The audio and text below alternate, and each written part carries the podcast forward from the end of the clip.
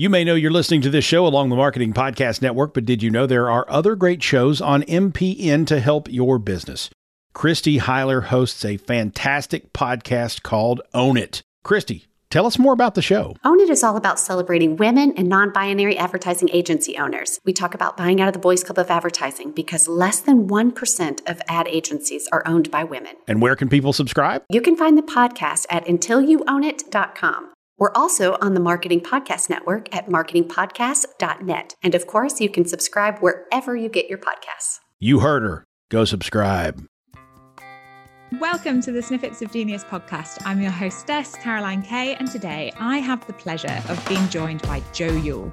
Now, Joe is a creative audio specialist, and we met when I decided to launch this very podcast. So I am delighted to have her on now for my second series to talk through the wonderful world of podcasting, but also the wonderful journey that Joe has been on to set up her own business, build courses. She's even thinking about setting up retreats. So we're going to dive into that today and find out all about it. So without further ado, Joe, welcome to the show. Thank you so much for having me. No, it's an absolute pleasure. And I'm really really chuffed that you took the time because I know you are a busy bee with lots going on. It'd be great to wind back to how this magical journey to the White Isle of Ibiza actually began. Well, I'm from Surrey originally, um, in London, working as a journalist, you know, in the middle of the rat race and kind of I would probably say rapidly approaching a bit of a burnout, really, in all ways from city life, from, you know, partying too hard. I was working as a music journalist for BBC Six Music and, you know, going out to the opening of an envelope basically. And that was just part of the job. And I kind of started to do yoga in my spare time and was getting more onto that path and kind of really finding London just way too much in terms of, you know, output and just lifestyle. And so I moved to Brighton. Okay. And as soon as I really realized I didn't want to work full time anymore, I was freelancing for Six Music and I kind of, you know, parked a little bit of, of the work load that I had for them. And I started to teach yoga after a, a, couple of trips to India and doing a teacher training over there. Fell in love with the more spiritual side of life. And yeah, just really realized I didn't want to be, you know, running up to London on the train every day. Found it really exhausting and just took on full time teaching. And then I just kind of got to the point really where BBC Six Music moved to Manchester. They were, you know, inviting me to, to move north as well. But to be honest with you, um, I had no desire. I mean, I did go up to Manchester on a recce and I thought, well, if it rains more than it doesn't, then um, that will be my answer. It, it, rains all the time in Manchester. I'm from the north originally. I have friends up in Manchester, and I think I think they have one of the biggest percentages of rainfall of the whole of the UK. So yeah, if you don't like rain, Manchester's not the place for you. No, it really wasn't. And, you know, also just I think this was like 10 years ago before yoga has become the multi million or probably billion dollar industry it's become now in the last, you know, sort of 10 years. It's really, really exploded. Like wellness is a really, really big business. And mm-hmm. back then, it just hadn't really kind of taken off quite yet. So I really realized that I needed to be sort of taking my practice to a place where there were people, I guess, with, you know, more money to spend to book a private yoga teacher. I've always been in love, you know, with Ibiza. I've always partied here and come on holiday and done music gigs and reports for, for BBC Six Music and made documentaries and things. I had a spiritual home anyway. And I came here to run a retreat and realized there was this other side of the island, like north of Ibiza town, which I'd never, ever explored in 20 years of coming here. And when I realized there were all these hippies and amazingly beautiful kind of, you know, hikes and beautiful beaches that I'd never been to, I'd never, ever, ever bothered to, to explore anywhere other than the inside of a nightclub. I was like, oh, right. That's what everybody else does when they're not, you know, doing usual here. And there's just this other side of the island that I just fell completely in love with. And in that moment, I did move here actually to start running yoga retreats here. Oh, so when was that? How long ago was that when you moved over? It was like 2012. So it's about eight or nine years ago. And uh, okay. and was it starting off with the yoga teaching where you thought, right, I'm going to move to Ibiza and I'm going to start my yoga teaching as your freelance work? Or were you, did you have bigger aspirations at the time? No, I think that was, you know, that was my big aspiration to start as a private teacher, start a big retreat company business and take over the whole island, like doing amazing retreats, high end mm-hmm. luxury events, and yeah, just providing this kind of sanctuary space for stressed out mums on the run and, you know, business um, owners in London and all my contacts in the music industry from like, you know, 10, 15 years of, of being in town I kind of wanted to, you know, find a place that would work as a, yeah, as an escape for for those kinds of people, which is basically exactly um, what I did. But it didn't happen immediately, and I did actually have to go back when I first got here to podcasting. Actually, that's kind of when I really, I mean, even though I'd been making podcasts in London for Six Music and Smirnoff and lots of big drinks clients, actually seemed to be the way forward for me at the time but yeah, when I got here, I ended up doing exactly that because you know my yoga thing didn't catch on for at least a year, mm-hmm. and I ended up making DJ no, podcast for the DJ Awards, podcast for Essential Ibiza. I had a radio show on Ibiza Global Radio for British Airways. You know, managed to get some quite big gigs in terms of um, podcasting and radio making, but it wasn't. You know, my heart wasn't in it at that point. I took a a job as director of Pioneer DJ Radio, which is part of Sonica, one of the big radio stations on the island. Worked in a very male kind of, you know, orientated dance music kind of world for the first three months. And then I just felt really, honestly, physically ill after sitting in an office, which was actually the studio. So you'd have like some big name DJ coming in, fag hanging out of, you know, his mouth. Having a beer in the other hand, and then dancing around the studio with like full blown techno in my office where I was actually sitting at my desk. And I was like, this is the exact antithesis to why I'm I've been teaching a private yoga class in the morning, arriving all zen and ready for my day, and then bam, walk yeah. into like hardcore techno. And I honestly, I thought I was going to kill myself. I was like, can't do this anymore. Okay. okay, so you definitely arrived in the opposite of where you wanted to go. So, how did you manage to turn that corner and get back to the vision of what you went to Ibiza for? I love that question because it was very much a decisive moment where I thought, you know what, this is just not what I moved here for. It's, you know, it's not going in the right direction. And I think until I pull the plug, not just on that radio job, but all you know, all of that kind of work, 100%, I'm never, ever, ever going to get to my goal. I need to stop plate spinning, focus on one thing and one thing only. And that was the yoga. And as soon as I did that, I quit my job immediately, went to Thailand, went on a retreat, reminded myself of all the wonderful things that I wanted to do for other people. And when I came back, that was it. Bang, it just took off. And oh, immediately, you know, I was getting all these great gigs, teaching a lot of, you know, quite famous celebrities. Mad, Fantastic that happened without me really trying actually. It was quite unbelievable. So you know i loved it. And i really that's what i wanted to do.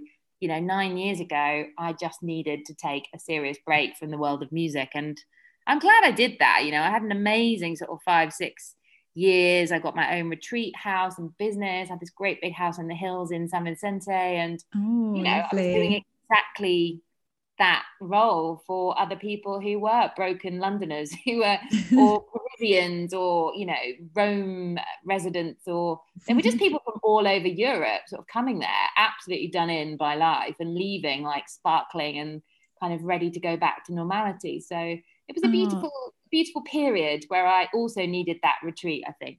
Oh, that's gorgeous. It sounds absolutely like heaven. And I suppose then at some point there was another turning point to sort of get back into the world of podcasting because obviously that's how we met. So how did the Reset Rebel come about? Was it a natural progression or how did you move forward then?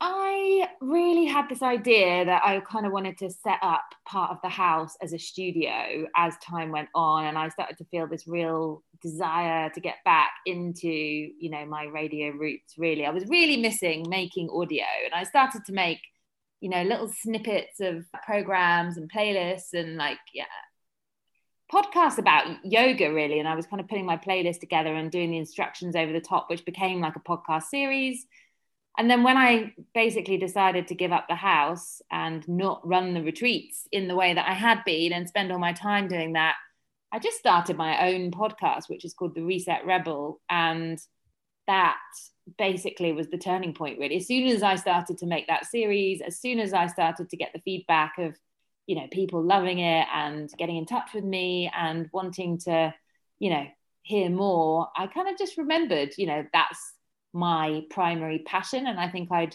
you know taken a break which was enough for me to to really miss it and just realize that that's really what i want to do with my life it was always my plan right after i left six music to kind of run workshops for young people or in brighton ideally i wanted to create a space where people could come and learn how to make radio shows and kind of share that skill set because mm-hmm. I don't mm-hmm. think you know there was really enough of that going on. So if you could transport yourself back, what's the one thing you wish you would have known before you started your business or on this journey, should I say? I think that it doesn't need to be that complicated. You don't need to have this big plan in place for how it's all going to evolve. And it's exactly what I tell my podcast clients as well. It's like you don't need to have the entire thing mapped out for the next 20, 30 episodes. You know, you just need to get started. And that's, you know, one of the biggest things I think in business is like, you know, you can keep planning and keep getting investment and keep, you know, creating these business plans, but actually sometimes just starting something and actually, you know, moving forward and getting into something and you can you can figure it out as you go along. But I just think getting started is always the hardest part. And it is the most magical part i think for you to kind of get the ball rolling and get into your passion as you as you call it and really kind of evolve as you as you move forward. And i think that that's what stopped me from teaching for so so so so long.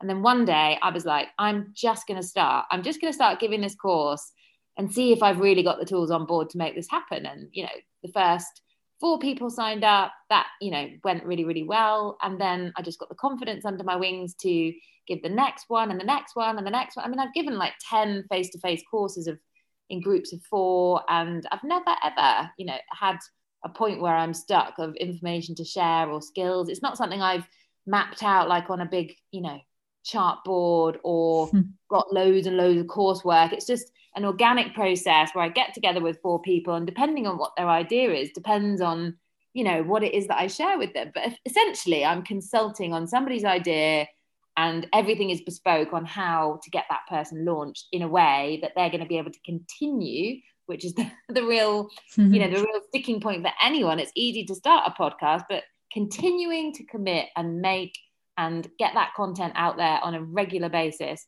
is difficult. And I think yeah. you need to find a way to teach them to be able to to stick with the program definitely. And you, you were fantastic at that. I really can't give you enough glory for how much you make things simple and turn things around. And i know that you have been scaling and you've been running these different retreats and podcast courses in london and in ibiza as well. So what are you most proud of in your business at this stage in terms of how you've grown or just what's the part that really gives you that sense of pride? I think it's empowering women to find their voice and to share their message. I think a lot of women, you know, are underheard, underpaid, underexposed in terms of their brilliance and creativity and strength and determination and passion. And, you know, that's the number one thing I'm getting from doing, for example, the Gang of Witches podcast. You know, interviewing farmers who have never been listened in terms of the fact that only 2% of this food that's produced on Ibiza actually gets eaten here. And that's just, you know, an absolute staggering.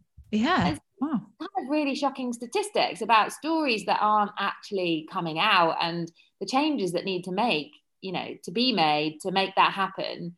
And that's really, really important to me to support these kinds of women who are doing you know, such hard work. Can you imagine being a farmer? You know, I just such hard work. We sit around, you know, tickling our keyboard all day long. It's like, you know, doing basically nothing. These women are out there like absolutely slogging away in the fields. And I think it's just so beautiful to hear the kinds of things that women do do and the strength that they do have and the, you know, the absolute sheer cold, hard kind of drudgery that they go through on a daily basis to you know, to keep their families fed, but also to do something that makes them so happy. And one of these women was like a, a big banker, you know, we're going to work in a suit and heels and, you know, a briefcase and earning in excess of 100K a year. And she was just like, no, I just feel so, so, so much more satisfied in my life and so much happier and so much more relaxed and so much more calm, you know, tending to her fields every day and to share these kinds of stories.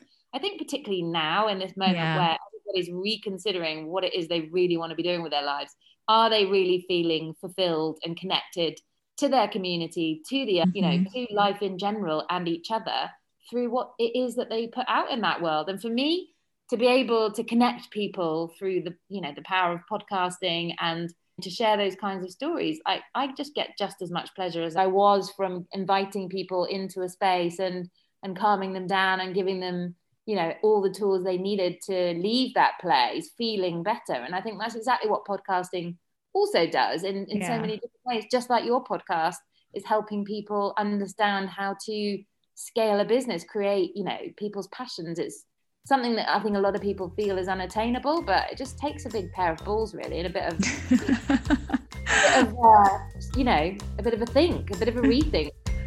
That's a wrap for this week, so tune back in for Joe Yule's Story, which only gets bigger, better, and ballsier. If you've enjoyed this episode and would like to help other people to find it too, I would really appreciate you taking a moment to rate and leave a review. And if you know someone who wants to start or scale their business, why not share it with them too? And to find out more on how I help people start and scale, visit www.carolinekay.co. That's www.carolinekay.co.